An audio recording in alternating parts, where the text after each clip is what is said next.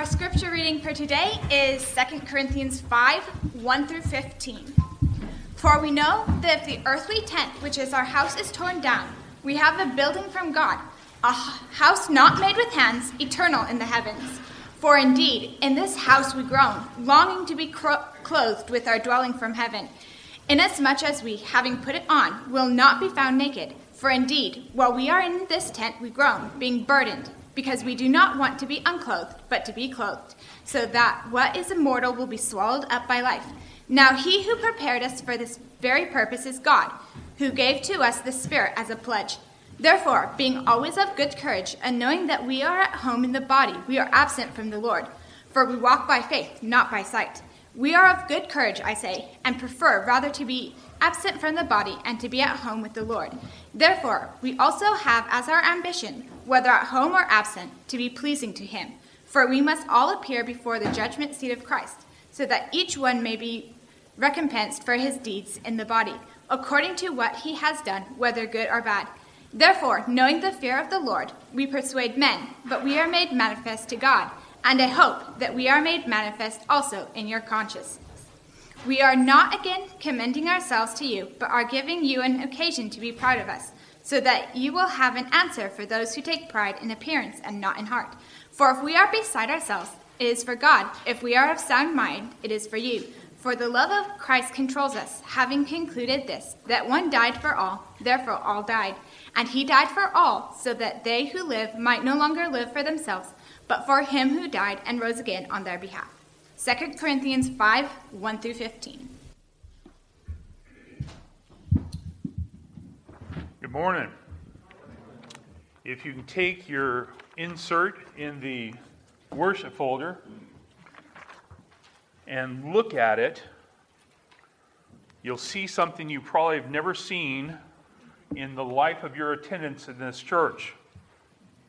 You'll notice there's one question, just one question, just one question with five answers.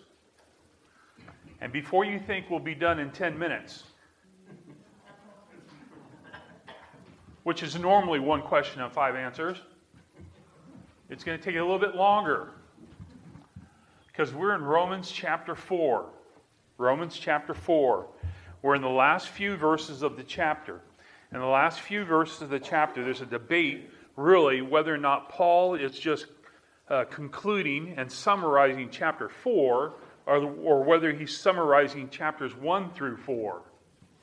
But he's summarizing at least, we can say, chapter 4, which dealt with Abraham and how Abraham is very similar in faith to us. How Abraham believed in the promises of God, and how we, as believers today, believe also in the promises of God. So, we have one question, five answers. And maybe if we go fast, we'll be done in 10 minutes. Nah. Nah. Okay. There was a uh, war back when there was uh, when railroads the fastest way to travel. There was a war in in Canada uh, when uh, his name was Crowfoot. He was the chief of the Blackfoot uh, Indian nation. And they were trying to make peace with Crowfoot, the Canadian nation was, and they, uh, they uh, gave him a railroad pass so that he could get on the railroad and go anywhere in Canada. And he, he liked it. He made a special leather case for it he put it around his neck and carried it with him wherever he went for the rest of his life. But he never got on a train. Before you laugh at him, which, by the way, some of you did, sometimes we do the same thing. there are promises God gives us in His Word that clearly apply to us. We talked about the number of them last week. But the promises that God gives us, we can claim. Like a promise to get on any train in Canada and drive anywhere we want to go. But some of you make a nice little leather decoration on your Bible and you keep it in a special place until the next Sunday morning and you find it, hopefully, and bring it to church. But the promises you have in there pretty much stay in there. And you do not apply those promises to your life. Now, with our question, there are a number of different ways we could look at it. Okay? We could talk about how Paul tries to point out five key things for, let's say, oh, let's say a pastor to be happy and wise. Or we could go five key ways that a farmer can be happy and wise. Or we could say uh, five key ways to be a happy missionary. Or we could say five key ways to be a happy college student. Or we could, well, you can apply it any way you want. But this is how I put it. There are five key ways that Apostle Paul says to have a successful life. Five keys that he gives in order for you to be successful. And I believe these five points uh, cover chapter 4, quite possibly covers chapters 1 through 4. And, and for once, I agree with the monk who divided the, the chapters here. Okay? Because this concludes this portion in Romans. But we need to make sure we know that we are applying and grabbing on to these five things, that it is something that we put in to practice in our lives every single day. Now, if we do not, we're not taking advantage of what God gives us to be successful. And if I could be so bold, you're playing games with the promises of God, and you're not having the faith that Abraham had in the promises of God. And if you are not having faith in the promises of God, you then are headed towards a future in the lake of fire. So it's kind of important. Agreed? Here we go. Romans chapter 4. Let's start in verse 25. Now, I apologize to Paul, but I'm going to take it in a different order than he takes the five. Okay? I'm going to start in a very way, a different way than he does. Matter of fact, if you want a good idea of five things to share with a non believer you meet this week, you can do it in the order I'm going to give you. Okay? Here you go. Verse 25, the first part of verse 25. He who was delivered over because of our transgression. He who was delivered over because of our transgressions. What would the Apostle Paul say are the five keys to a successful life? Number one. Number one. Okay, I need my clicker. Number one. Need to make sure my clicker is on. Number one. Uh, there we go. Number one, Jesus Christ must deal with the wrath of God on the cross for the sins of the world. For your sins. Jesus Christ must deal with the wrath of God on the cross for the sins of the world.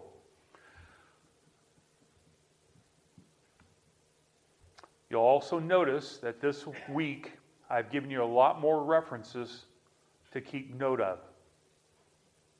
Because there's a lot here that is seen a lot everywhere else in Scripture. And believe it or not, I cut a lot of references out that I could have gone to. But Isaiah 53 12 is an interesting one. Therefore, I will allot him a portion with the great, and he will divide the booty with the strong, because he poured out himself to death and was numbered with the transgressors. Numbered with the transgressors. This is a prophecy about the future Messiah. This is a prophecy about Jesus Christ. This is a prophecy that he will be numbered with the transgressors. He will be delivered over. He will be delivered over. Now, the first thing we got to figure out is who's the He? Who delivered Jesus Christ over? Well, there are probably a number of answers to this, but in the context here, it is God the Father. God the Father delivered Jesus Christ over to be numbered with the transgressors so that he could take the wrath of God in your place. Jesus was delivered over. Now, the interesting way how God did this is a number of different ways. You know them. Uh, first off, Jesus was delivered over by Judas to the high priest. Remember that? Then the high priest, the Sanhedrin, delivered him over to Pilate. Remember that? Then the Pilate delivered him over to King Herod. Remember that? Then King Herod delivered Pilate, delivered Jesus over to Pilate. Herod didn't want anything to do with him. And then Pilate delivered him over to the soldiers that put him on a cross. But at the very beginning of this process, God the Father began the work. He began the work because, as we've seen in chapter 4, good works, good moral works will not earn you justification, will not earn you a place in heaven, will not earn you any value at all. So, you need somebody to deal with the wrath of God.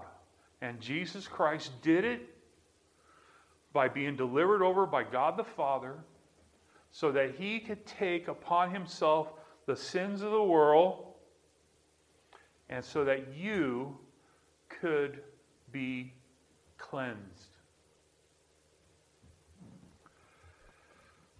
Turn to Romans chapter 8, verse 32. We're going to be looking at a number of passages here because we only have five answers. Romans chapter 8, verse 32. Keep your finger in chapter 4. We're coming right back. Romans chapter 8, drop down to verse 32. He who did not spare his own son, but delivered him over for us.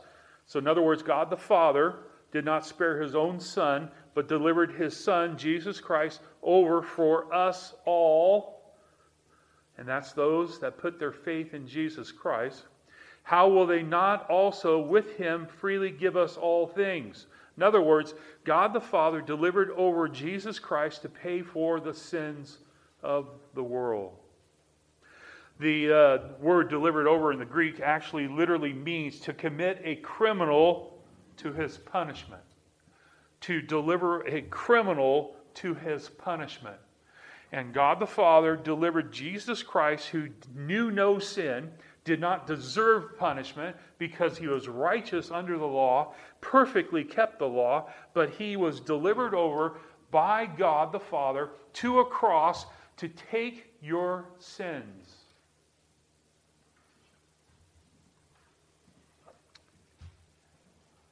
Turn to Romans chapter 3, verse 25. We preached on this a few weeks ago. Well, maybe 15. But you remember the sermon well. You could get up and preach that sermon. Yes, I know. Romans chapter 3, verse 25. Romans chapter 3, verse 25. Notice what it says Whom God displayed, God the Father displayed publicly as a propitiation in his blood through faith. In other words, Jesus Christ had to shed his blood to cover your sin. There had to be a death to cover your sin.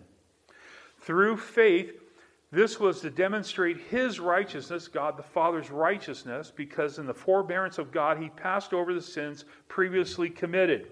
God acted actions judicially so that the wrath of God was dealt with by the death of Jesus Christ. Which, the only other option is for you to accept the wrath you deserve for your sins. Either Jesus pays the price or you pay the price. So the first point here is that God the Father delivered his Son to pay the price. Let me point out one last thing here in this phrase. Chapter 4, verse 25. He who was delivered over because of our transgressions. That's a unique word. We haven't had that in the uh, English here in the book of Romans. Literally means false steps. A false step. In other words, you took a wrong step. You made a step that was the wrong direction to go.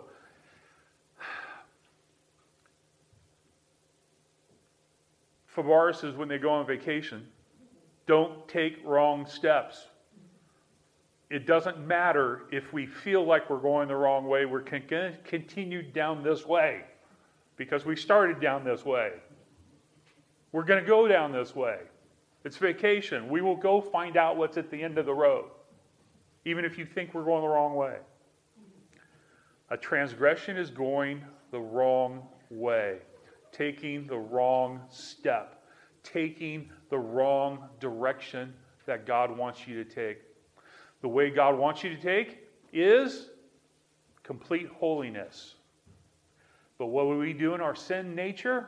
We take the wrong step. We commit transgressions.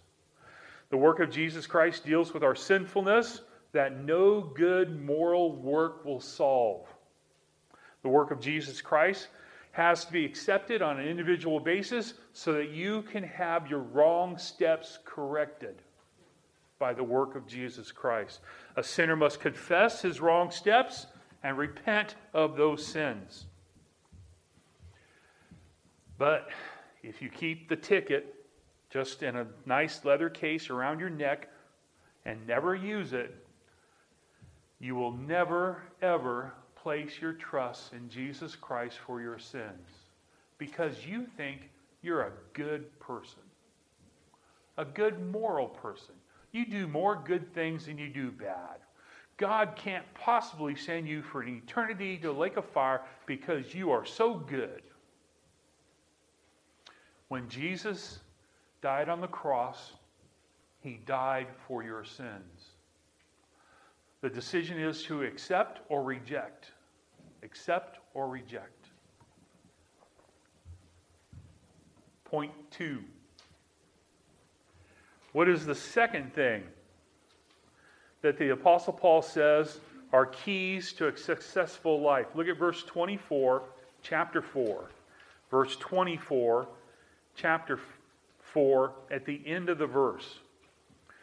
As those who believe in him, who raised Jesus our Lord from the dead. Who raised Jesus our Lord from the dead. What would the Apostle Paul say are five keys to a successful life? Number two, Jesus Christ must be the believer's resurrected Lord. Must be the resurrected Lord. Resurrected Lord. He was raised. The resurrection of Jesus Christ is the key in you being justified, is the key in you being declared righteous, is the key of you having your sins forgiven. Without the resurrection, you would have, and I would have, no hope because we cannot keep the law perfectly. The resurrection was proof the sacrifice was accepted by God the Father. Because the resurrection, Jesus Christ offers forgiveness that can give, be given to anyone who believes in faith. 2 Corinthians chapter 5. Turn to 2 Corinthians chapter 5. 2 Corinthians chapter 5 verse 15. 2 Corinthians chapter 5 verse 15. Since we only have 5 points, I got plenty of time to wait for you to get to 2 Corinthians chapter 5. 2 Corinthians chapter 5 verse 15. 2 Corinthians chapter 5 verse 15 and he died for some. He died for two thirds. He died for most people. What's it say? He died for all, so that they who live might no longer live for themselves, but for him who died and rose again on their behalf. You get that? The resurrection of Jesus Christ gives you somebody to believe in, somebody to trust in, someone to be your Lord, someone who you can follow after, someone who you can live like, someone to have your allegiance. Jesus Christ must be the believer's resurrected Lord. His resurrection, remember chapter 4? Talked about Abraham. Abraham getting promised that you'd have many nations, gets another promise you're going to have people, descendants like the stars in heaven. Get all of these promises, and he's childless. But the Bible says Abraham believed. Abraham believed. This is like Abraham being reborn so that at a hundred years of age he could have a child. This is like Jesus being reborn at his resurrection. This is like you and I, when we have place our faith in Jesus Christ for salvation, we are born again. Life is different. The resurrection did not make him the Son of God. It decisively declared and revealed in a powerful way that he was and always had been the Son of God. The resurrection was the first installment of the future promise of life for the believer. Jesus Christ died for our transgressions. A full and sufficient payment was made for forgiveness and justification. We are able to be declared righteous because of Jesus Christ our Lord being raised from the dead. A couple things there. Notice our Lord. Our Lord. Now, if you don't like the word Lord, think master. Hmm. Okay? Lord or master. Someone who's in control of your life. Lord. Jesus Christ is the one who is able to save you, the one able to justify you, the one able to transfer his righteousness to you. He is the one that allows you to enter into the family of God. He is the one who does the work of grace through your faith in Jesus Christ. Turn to 1 Corinthians chapter 6. 1 Corinthians chapter 6. we have plenty of time. You can get there. 1 Corinthians chapter 6, verse 14. Verse 14, chapter 6, 1 Corinthians.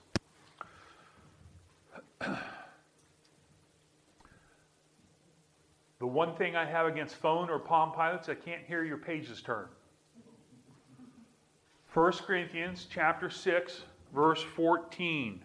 Notice what it says. Now God has not only raised the Lord, I like that.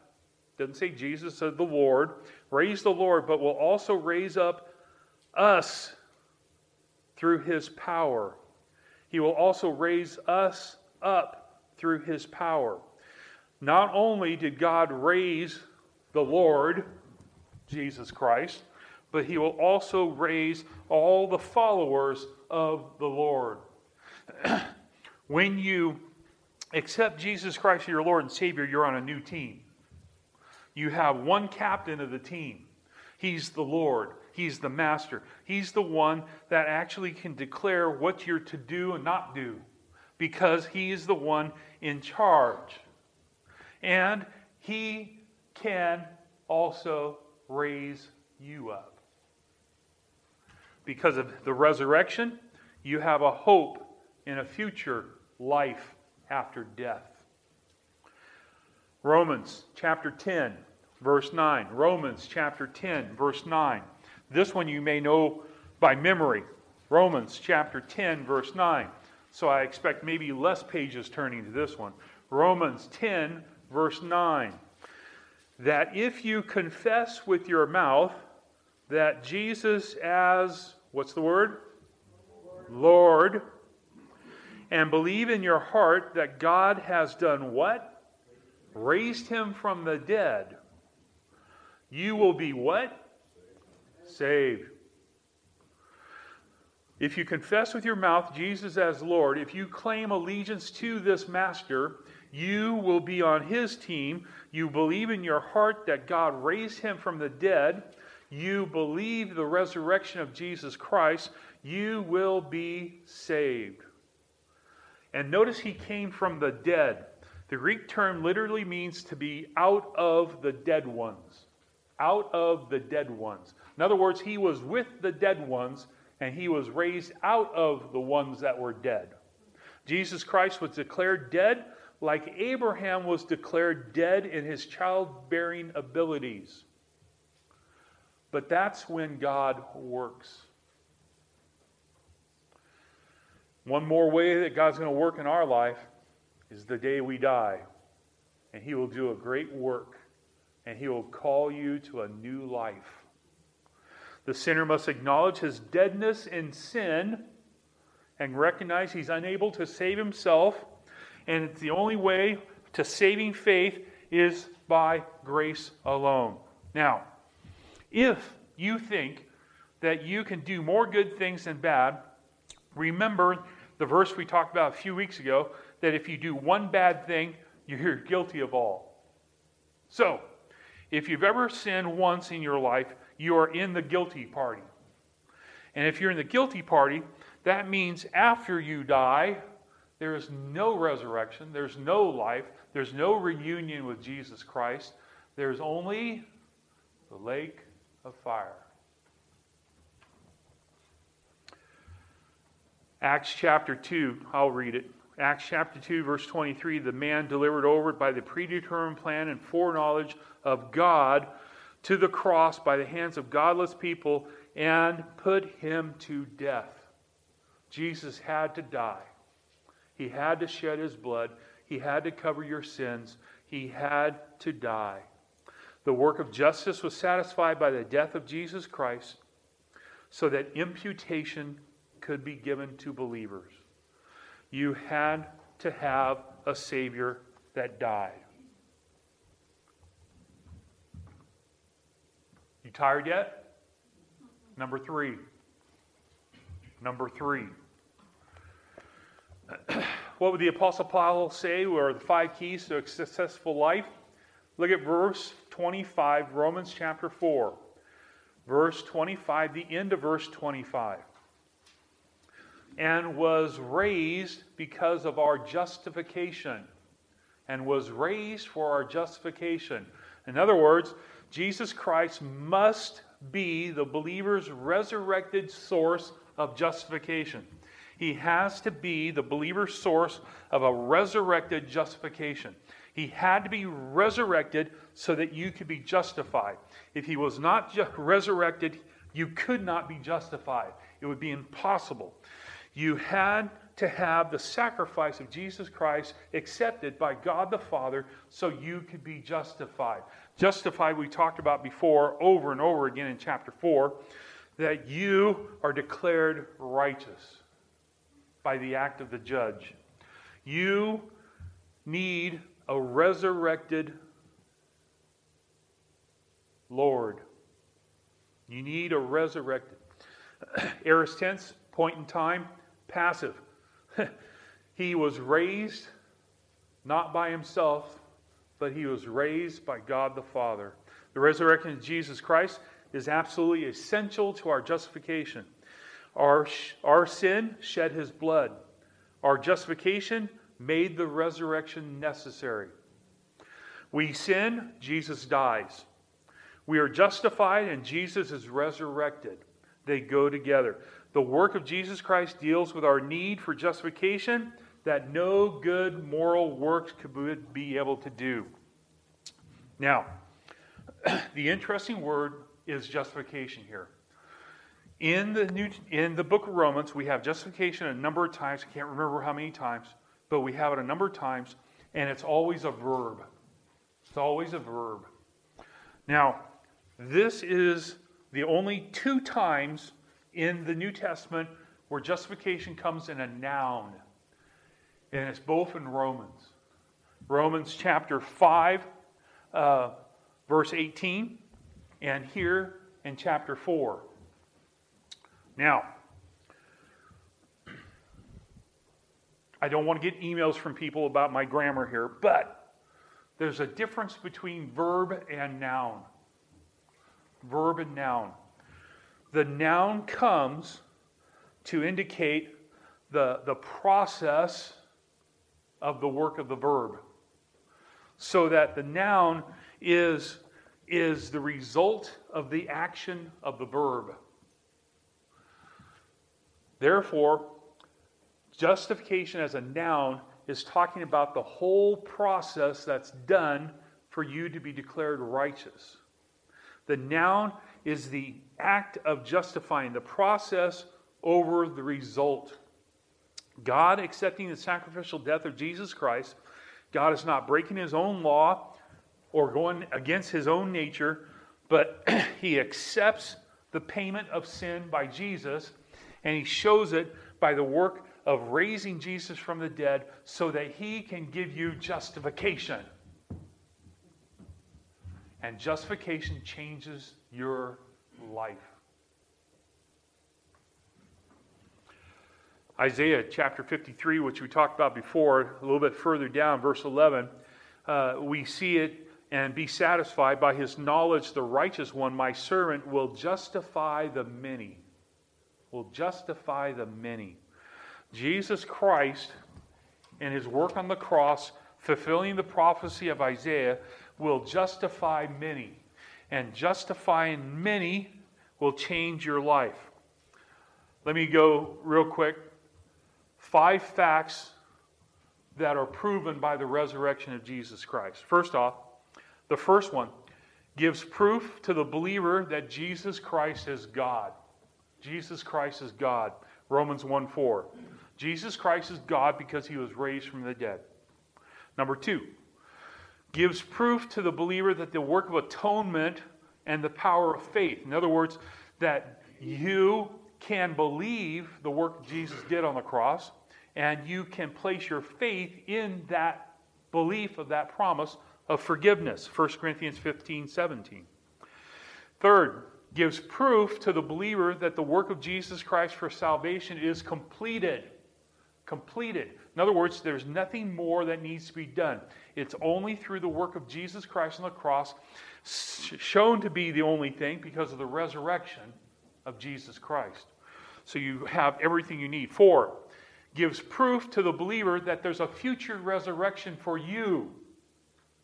So death is not the end for you if you place your faith in Jesus Christ, you have a future resurrection to look forward to. Five, gives proof to the believer that a new life is free from the power of sin because he comes forth from the grave and by God, the work of God the Father, makes him Lord Jesus Christ. And he's the master of everything, and he's not controlled by anything, he's not tempted by sin. He's not tempted by anything, so that one day when you are resurrected, you will be like that, and the presence and power of sin will be no more. Because you'll be resurrected. You'll be resurrected. Four. Running out of time. Here we go. Four. what would the Apostle Paul say are five keys to a successful life? Look at verse 24, chapter 4, in the middle of the verse.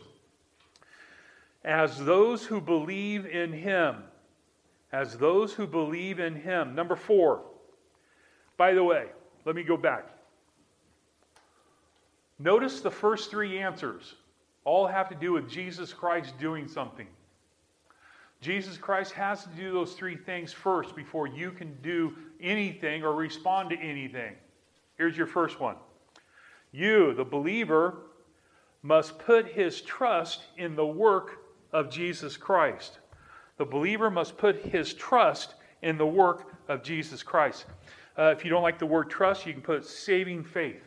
Whatever you want to put there, talking about what happens to you when you first heard the gospel message and you turned your trust of your life over to a new master, a new Lord, over to Jesus Christ. When that occurred, the action you took was belief. Was belief. And the belief there is present tense. So it's not talking about saving faith, it's talking about living faith. Living faith. It's talking about every day waking up and placing your faith in Jesus Christ and doing what your Lord says to do and following his commands of what he says to do. And you believe in his promises. Abraham didn't, didn't hesitate to believe. Abraham was looking forward to the fulfillment of promise of having a son and descendants. Today, believers look back to the resurrection of Jesus Christ. And because of that answer to that promise to the Messiah, we can say God will guarantee all the promises to us. Why? Because the promise of the life of the Messiah, the death of the Messiah, the resurrection of the Messiah is far greater than any promise he gives to us. It'll be easy to fulfill the promises he gives to us in comparison to that. But we believe. Isaiah 28 16. Therefore, thus says the Lord God Behold, I'm laying in Zion a stone, tested stone, a costly cornerstone for the foundation, firmly placed. He who believes in it will not be disturbed. Okay, you didn't get that. Okay, I didn't see anybody do anything when I said that verse. In California, you understand this verse better. Because in California, sometimes you're awake, sometimes you're asleep, but the house you're in shakes. Sometimes it seems like the top goes this way and the bottom of the house goes that way. Okay, you don't know what I'm talking about. Here you go. That's called an earthquake. We don't have any of those in Kansas. Not like California. When your life shakes, whatever's causing the shaking in your spiritual house, with Jesus Christ as your cornerstone, you don't shake. Nothing can shake you when you place your trust in Jesus Christ. Nothing can shake you. Nothing can shake you. You have a bad day at work. I don't care. That does not shake the cornerstone. Trust the cornerstone. Trust Jesus Christ. Trust Him and His promises, and you will not be shaken. It will not shake you. It will not do anything to you. You will smile and say, Praise the Lord when any hardship occurs. You will not be shaken. Here you go. Here's one pastor. This is what he said quote, faith is a total surrender to the ability and willingness of God to carry out his promises. I like that. I found that this week and I said that a couple weeks ago. Anyway, here we go. Another pastor, he said, quote, faith which has nothing more than naked trust in the power of the Creator. Ugh. That's good. I didn't say that two weeks ago. I wish I did. That's good. Faith, which has was nothing more than naked trust in the power of the Creator. Biblical faith can only have one object to trust. Only one object to trust. You can't do you can't trust six different things in your life. You can't trust two things in your life. You trust your Savior, your Master, your Lord. Why? Because He has died. He's lived under the law perfectly. He died. He rose again. He's experienced the greatest promise that God's ever given, and God's promises to you will also be given to you. You trust the cornerstone, and you don't, you're, you don't shake. You're strong. You're strong. You can't trust two things. If you're trusting something else, you're trusting in something you do. You're trusting a good moral work. Stop trusting. Trust only your Savior. The sinner would not put his confidence in doing more good moral works, but put his confidence in the promise of God.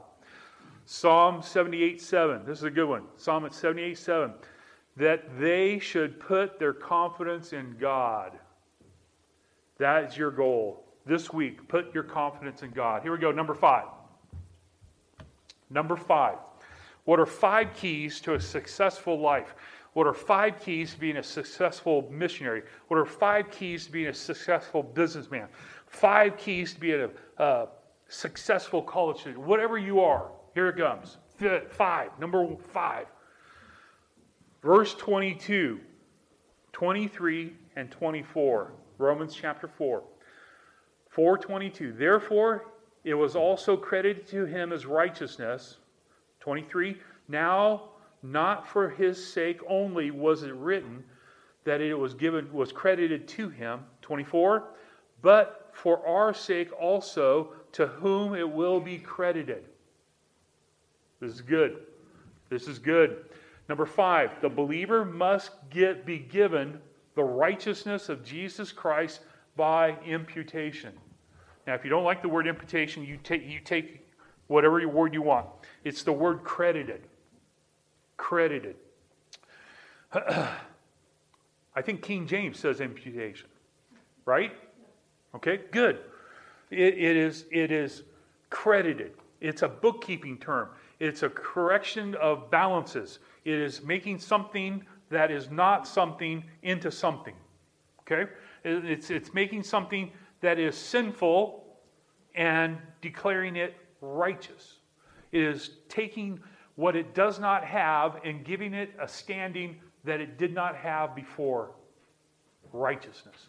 You are credited with something. You are given something. It's just like Abraham was given something. He was given a promise of nations through his descendants when he had no son. He was given promise. And you remember Abraham, he tried to work it out his own way with his maid.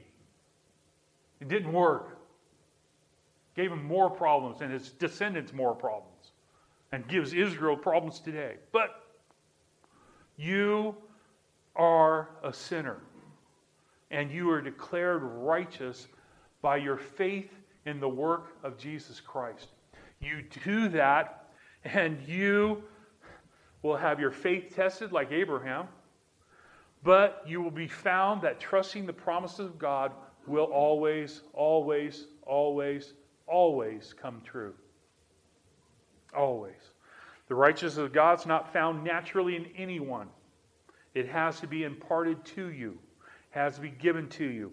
Justification in the eyes of the judge, the believer is held righteous, therefore is dealt with as righteous. God the Father declared Abraham righteous and will declare you righteous. Now, one rabbit trail. Look at verse 23. Verse 23 Now, it's not for his sake only that it was written. In other words, it didn't do Abraham any special thing being written in the Bible about. What's it say?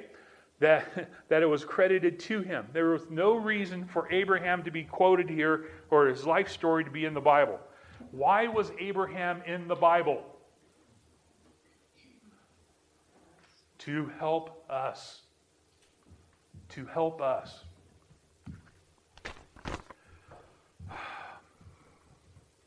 Okay?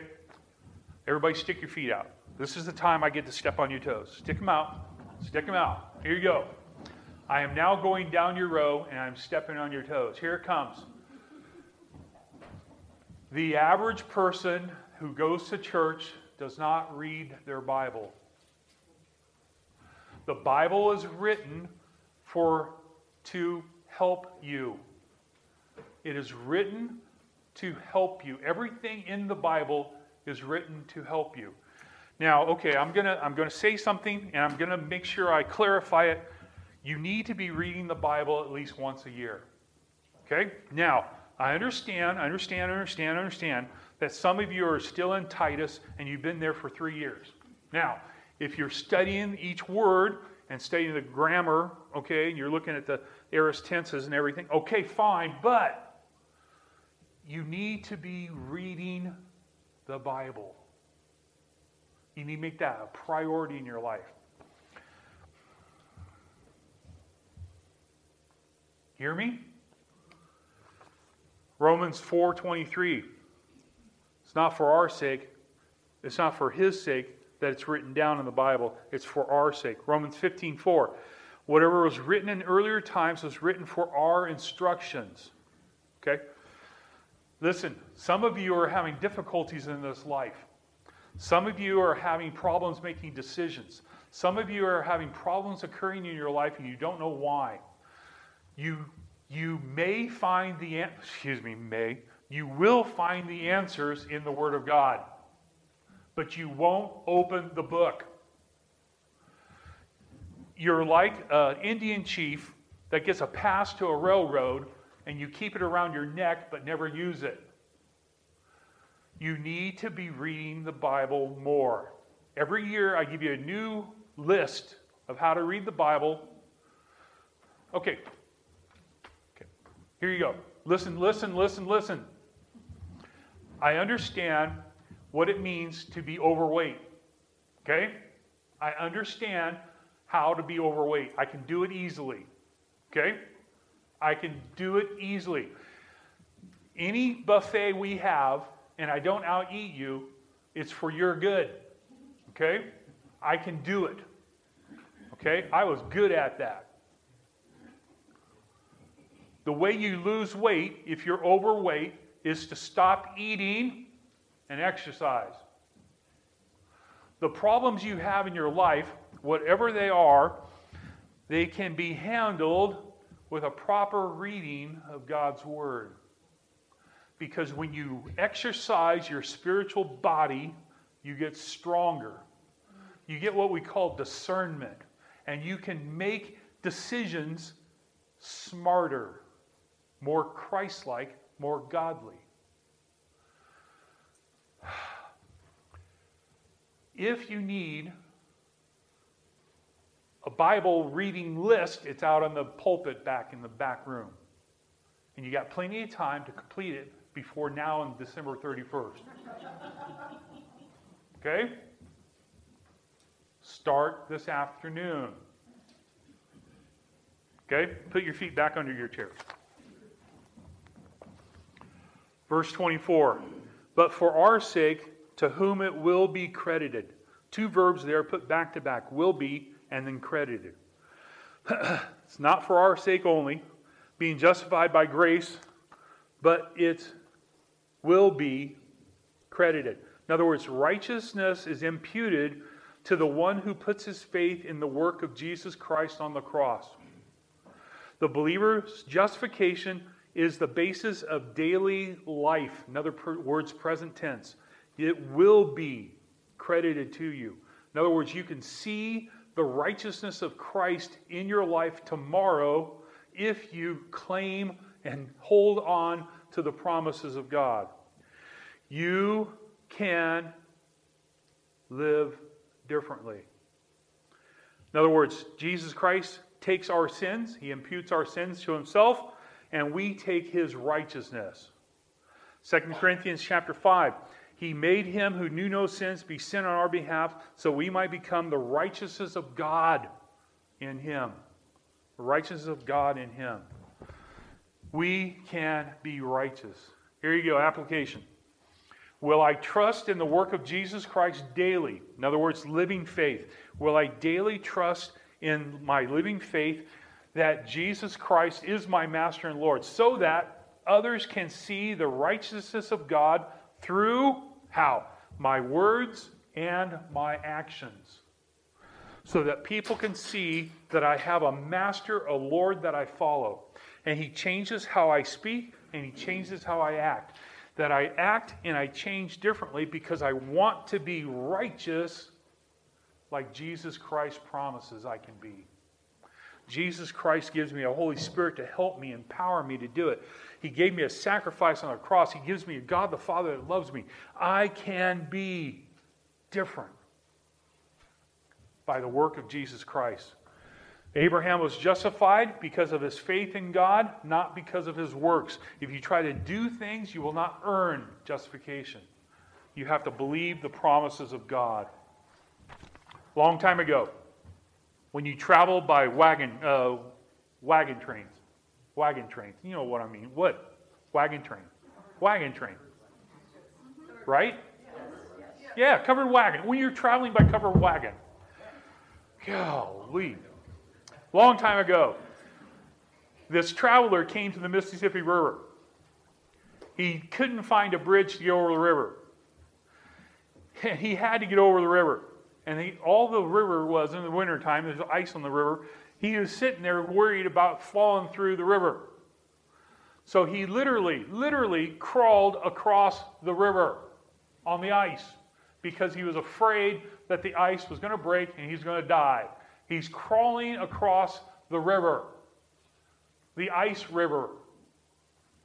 And he's halfway there and he thinks that he's going to make it. He thinks, I'm going to make it. I'm going to do good. I'm going to make it.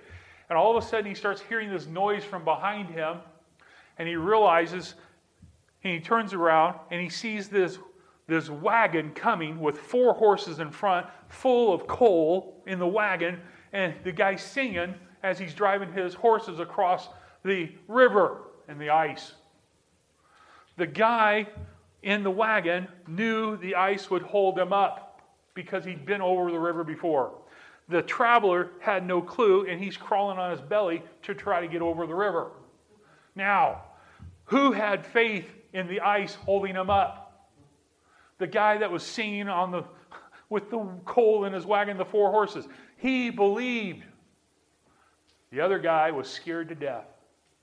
And there are two types of people in this world today those people crawling on their belly, scared to death of what's going to happen tomorrow.